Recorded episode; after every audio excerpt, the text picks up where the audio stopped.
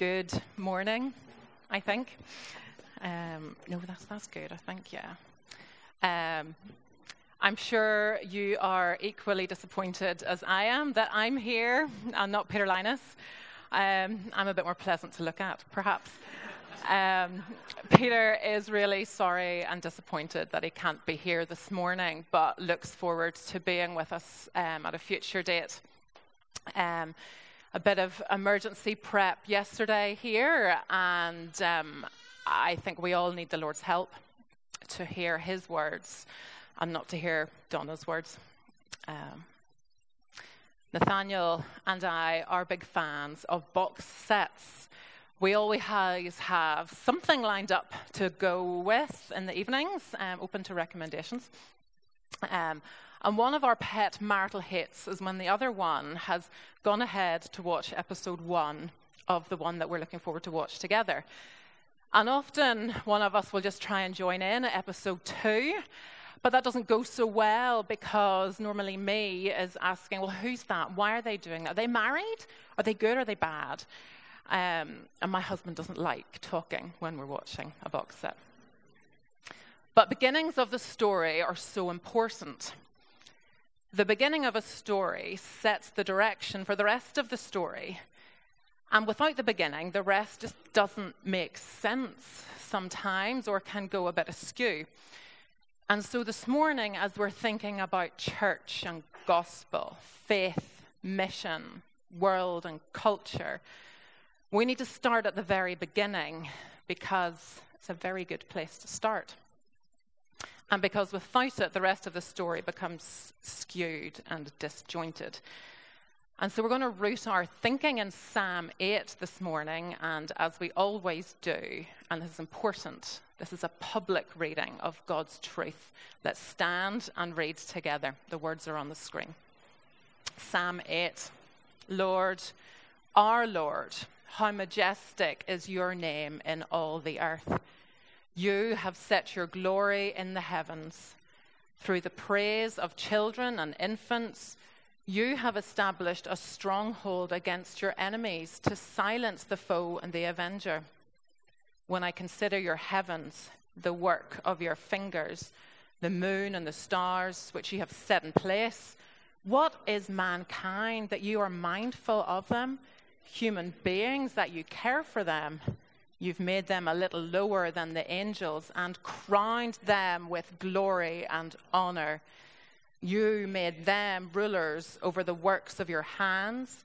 You put everything under their feet all flocks and herds, the animals of the wild, the birds of the sky, the fish in the sea, all that swim in the paths of the seas. Lord, our Lord, how majestic is your name in all the earth. Take a seat. We're going to look at this psalm as a framework for church, gospel, mission, culture in three sections that are familiar to us looking up, looking in, and looking out. Firstly, looking up. Looking up, we become aware of the glory of God. And we've been singing and praying and speaking about all that already this morning. And as perhaps as David lay on the hills with the sheep, looking at the creation of Palestine, there's something inherent within him that cries out about the glory of God that was set above the heavens. Psalm 19 expresses this the heavens declare the glory of God.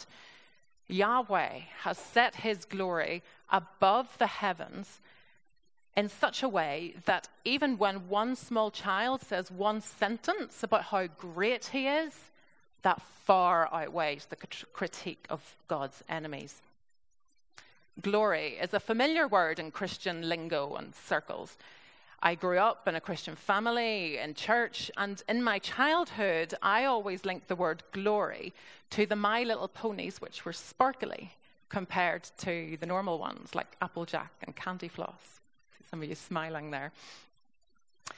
I equated God's glory to this other world sparkliness that was detached from the ordinary everyday life. And yet, God's glory the Hebrew word is kavod, which literally means a weight or heaviness, is intrinsically linked to and inherent to God's presence in creation, in the everyday. The weight of God's very being is expressed through creation. And throughout Scripture, we see the glory of God as a weight and a heaviness that shakes the earth. There's so much more we could say about that glory and creation and dwelling. And read through John's gospel and his letters, it's a huge theme there. But secondly, this psalm leads us to look in. And it asks this question what does it mean to be human? One of the loudest questions we hear shouted in our culture just now gender, sexuality, the unborn, disabled, human rights, human enhancement with technology. Human personhood is being deconstructed and reconstructed at a rapid pace. But this culturally rooted question was different. The cultural context was different. This question of humanity is around relative value and worth when we consider the weight of God's glory set above the heavens and his power, his person, being human seems so small and insignificant in comparison. And this thought is reflected in Isaiah 40. He sits enthroned above the circle of the earth, and its dwellers are like grasshoppers.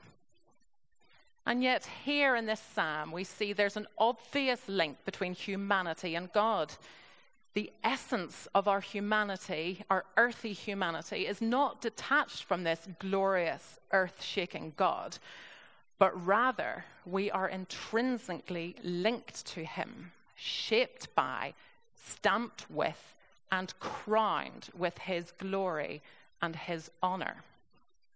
Yes, He is mindful of the human being. Yes, He cares for us as human beings, but He has crowned us assigned to us authority and purpose that reflects the glory that is set above the heavens. We need to jump back to Genesis 1, to the very beginning, because it's a good place to start. And after five days of creating life, God said, Let us, the triune God, make man in our image, after our likeness to rule over the fish of the sea and the birds of the air, over the livestock, over all the earth itself, and every creature that crawls upon it. So God created man in his own image. In the image of God, he created him.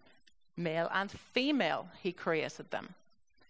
God blessed them and said, Be fruitful, multiply, fill the earth, and subdue it. Rule over the fish of the sea, the birds of the air, every creature that crawls upon the earth.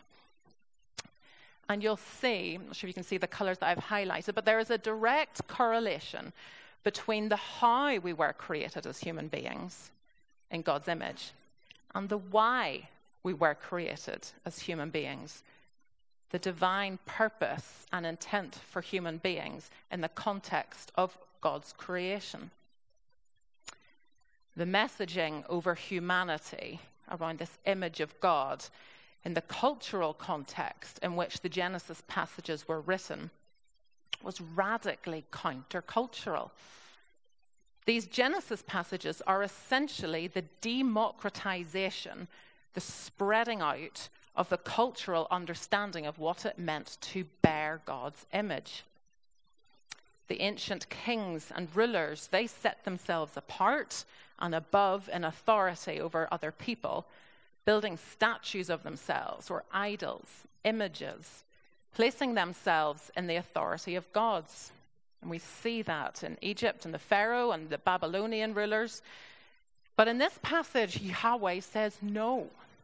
This authority, the place of ruling over, is not for one king or one ruler. This is for every man every woman, every boy, and every girl is designed to bear my image, to share my glory, and to co rule over my creation. Bearing God's glory is the central core essence of our being human. This is what gives worth, value, and purpose. And this morning, if you hear nothing else, hear this. As a man, a woman, as a boy or girl, whatever is going on in your life, your capacity, your struggles, your success, your story, your feelings, your existence as a human being is what gives you worth, nothing else. And you bear the glory of God this morning, in your workplace, in your neighborhood. That is what your purpose is in this earth.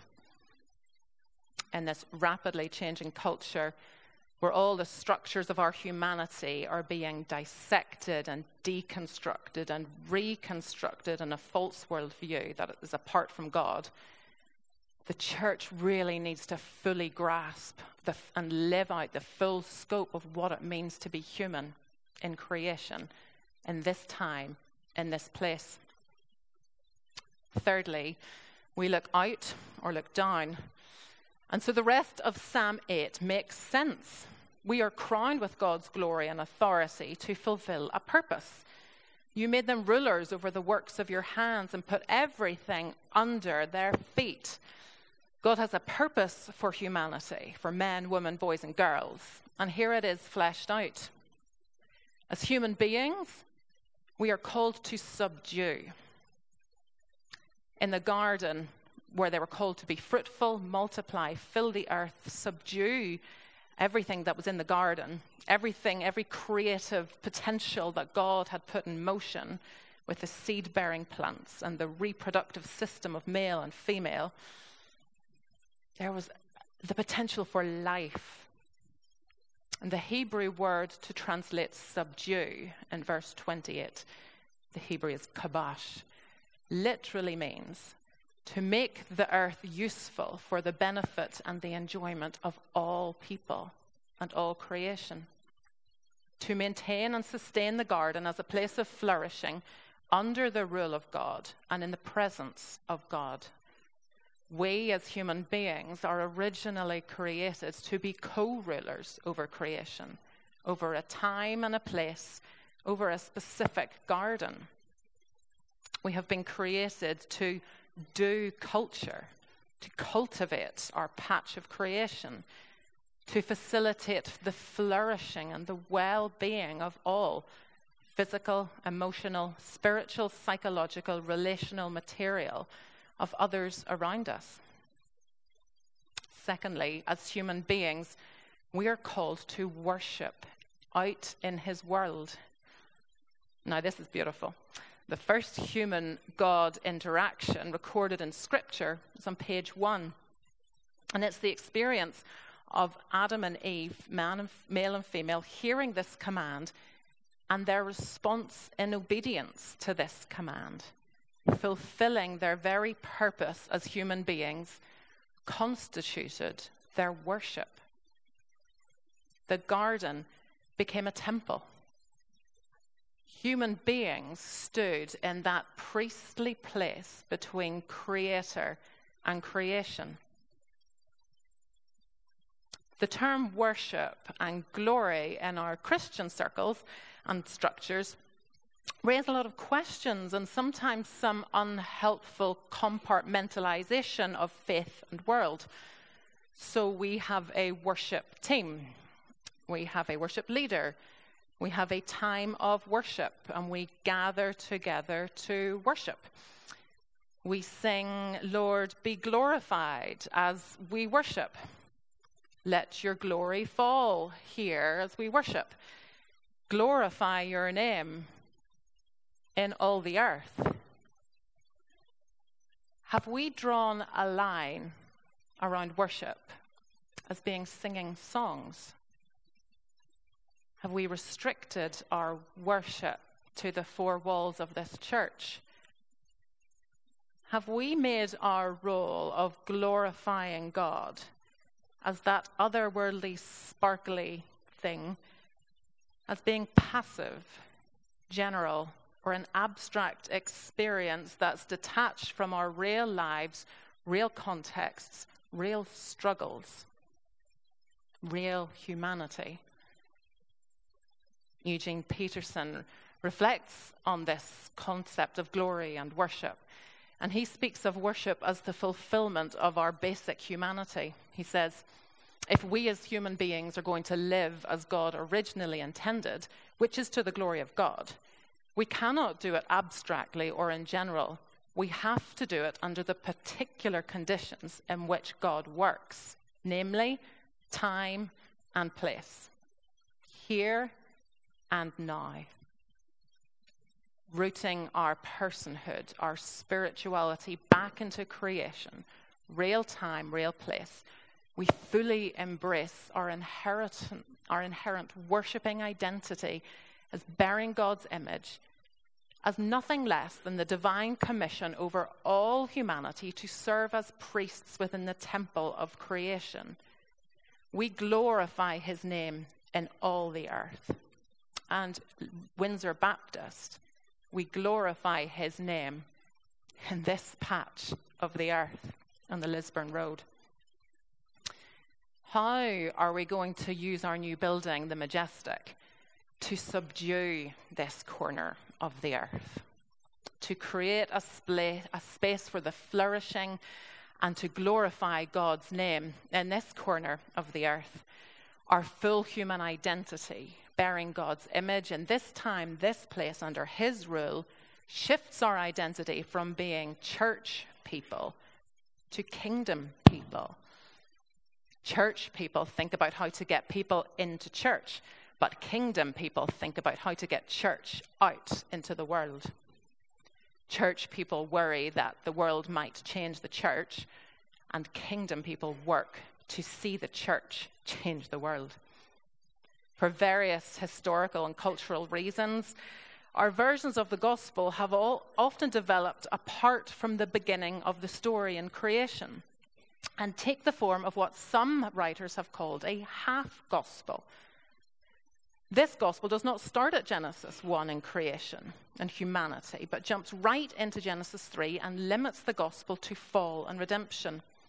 What does this look like? Well, we begin with the bad news and a moral detachment. Those people out there have a problem of sin. We have the answer redemption in Jesus. Full stop. Mission is limited to evangelism. And we try to get people to come into us. We try to convince them they have a problem, and then we give them the answer.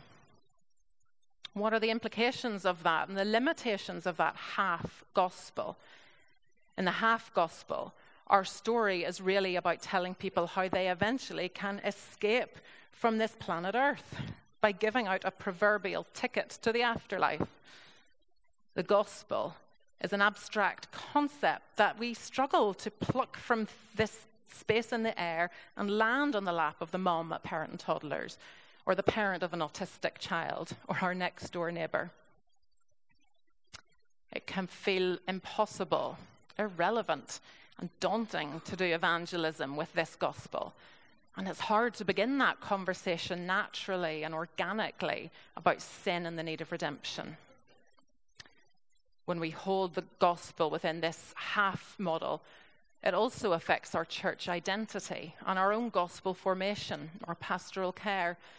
The church who lives the half gospel embraces Jesus as no more than Lord of my heart, my hope for heaven, and then we hunker down together and hope for Jesus to come back, which actually just falls into the model of secularism where faith is okay if it's private and personal.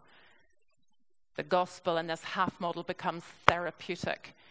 Mission becomes an appendix to church life. Worship becomes individualistic, experiential, and detached from the real world and real situations. The half gospel also fails to answer the real questions of our culture today that many of us, if I'm honest, and our children are increasingly grappling with. Tom Wright says that we read the Bible through 16th century eyes and 19th century questions, which are largely framed with sin, judgment, guilt, eternity, afterlife. And those really aren't the questions in people's hearts today. He says you need to start reading the Bible with first century eyes and 21st century questions, which are what does it mean to be human? Where is life going? What's it all about? And what is my purpose here on this sphere? All of which the full gospel can answer when rooted back into creation and heading towards a recreation. When we start at the beginning, which is the very good place to start, when we root the gospel firmly in creation, our created purpose for humanity in the context of, of the world, our purpose and our worship, how we understand and practice gospel and mission and church takes a much broader scope. The gospel in the New Testament is good news. It is a public announcement, a public truth. That's why we do the public reading of God's truth together. Um, you can skip ahead just a slide there. Thank you. God has changed the course of creation in Christ. In Christ crucified, God has defeated sin, death, and evil. He has reconciled the world to himself. In the Son's death and resurrection, he has begun a new creation. He now rules at the right hand of God the Father, bringing his kingdom into completion through his co rulers, the church. This is the new state of affairs. A new world has begun here. The church is a public gathering. That's the literal meaning of ecclesia. We as church stand in a priestly role, and we take that identity from 1 Peter and Exodus 19, kingdom of priests. We stand between the Creator God and this space, this patch of creation. We take our place here in the public square. We represent God and His rule and His heart, His will, His purpose for creation in the public square. And we represent this corner of creation back to God together as church. And that's why we must enter the public square. And most recently, we've seen how we are trying to subdue this creation patch of Northern Ireland over the issue of abortion by praying, lamenting, repenting, speaking truth to power, influencing, subduing this garden and our stewardship in a way that enables flourishing and culls the weeds that literally drain life. Now, I'm hearing some alarm bells ring when we speak like this. Does this full gospel downplay the death and resurrection of Jesus? Does this mean that evangelism is nullified? The redeeming, atoning spiritual reality that has been set to work that deals with the realities of sin of the individual. How does that come into play? No. The redemptive Christ event in the God man is the apex of the story. This is the means by which the full story can be lived out. The death and the resurrection of Jesus is the cosmic, game changing moment in all of history. That's why we celebrate it and remember and proclaim it again and again until he comes. But to focus on fall and redemption without the bookends of creation and recreation limits our understanding of the good news and salvation and our purpose in this world the half gospel focuses on our vision of what we have been saved from sin, hell, judgment, but does not answer or ask the question what are we saved to? And what are we saved for? Yes, we have forgiveness and sins in Jesus. Yes to atonement. But why? So that we can be brought back into right relationship with God. That's reconciliation. Why has God reconciled us and the world to himself in Christ? So that we can be united with him, partake in the divine nature in our humanity, be filled with his Spirit's life. That's redemption and regeneration. Why have we been redeemed and regenerated? So that we can live the life we were always intended to live. To be the truest human beings, the truest form of Donna, the truest form of Nathaniel, of Gordon, of David, of Micah, and of Tabitha. Redemption restores his image in us, lets us loose to pursue our original human purpose to worship and subdue in his way, and most importantly now, in his power in the Spirit. Redemption is not the end of Christ's work in us, it's the beginning and the means by which we participate in his restorative purposes in us and in the world. And so we, the church, because we are the corporate body of people who are redeemed, regenerated, reconciled, re imaged, we are the ones who, together, like 8, look up. The rest of society has failed to look up. We look in to ourselves, to each other. We know and embrace the full purpose of our humanhood, our personhood, and our priestly role.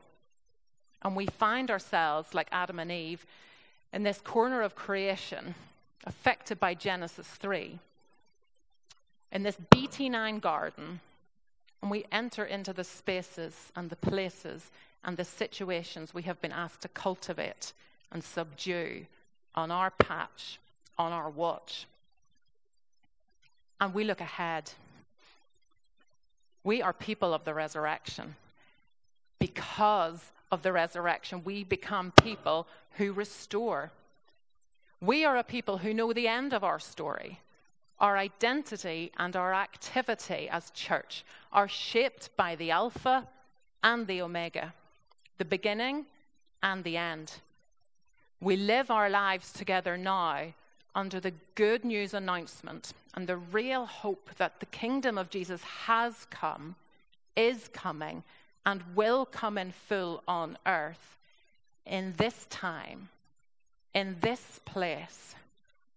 Our hope of heaven is so much more than floating off this earthly sphere on a cloud, strumming a harp, but the complete restoration of heaven to earth humanity in full fellowship with God, where there will be no death, mourning, crying, or pain, where He will dwell with us and we will reign with Him. And we live as church in this time, in this place, as a sign, a symbol, and a foretaste of that kingdom that will and is coming. We live today as the signpost that says when the kingdom comes in full, when Jesus is coming back to reign in this new heaven and earth, things will look a little bit like this. C.S. Lewis paints this picture so beautifully for us when Aslan is coming, but not fully come, and winter starts to fade. Wrong will be right when Aslan comes in sight. At the sound of his roar, sorrows will be no more. And in this time in 2019 in Northern Ireland, in BT9 as Windsor Baptist Church, think about our new building. We can hear the lions roar. And we can see how the winter can fade to spring here on our patch. Our missional identity as church becomes one of alt minded restorers we enter into these real spaces and situations and structures in this community and asks, what are the false stories being told here over international families, asylum seekers, refugees, over disability, over the sectarianism, materialism, and consumerism up that BT9 end of the Lisburn Road, over marriage, over gender, over the unborn. And we reflect biblically on what God's story is and should be here, and how we tell with our words and facilitate the realization of the fuller, more beautiful, and better story out here because of Jesus, Lord of heaven and earth, Lord of this time, of this place. And we ask somewhere amidst the discussions on the price of steel and fundraising and notice boards and electrical things, how are we going to use our new building to tell and live out that story? To seek the flourishing and the welfare of this part of the city,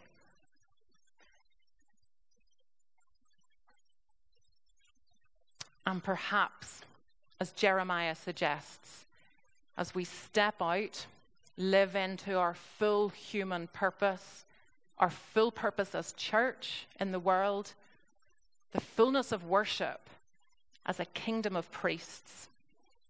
Perhaps as we seek the flourishing of this part of the city, it will go well for us as we experience our own flourishing, fully entering into what it means to be human and church together.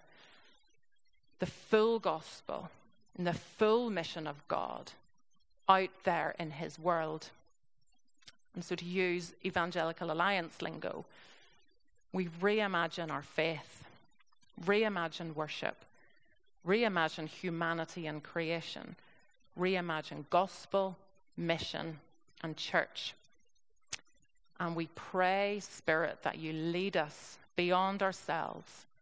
Restore the honor and the glory of your name here and now, in this time, in this place.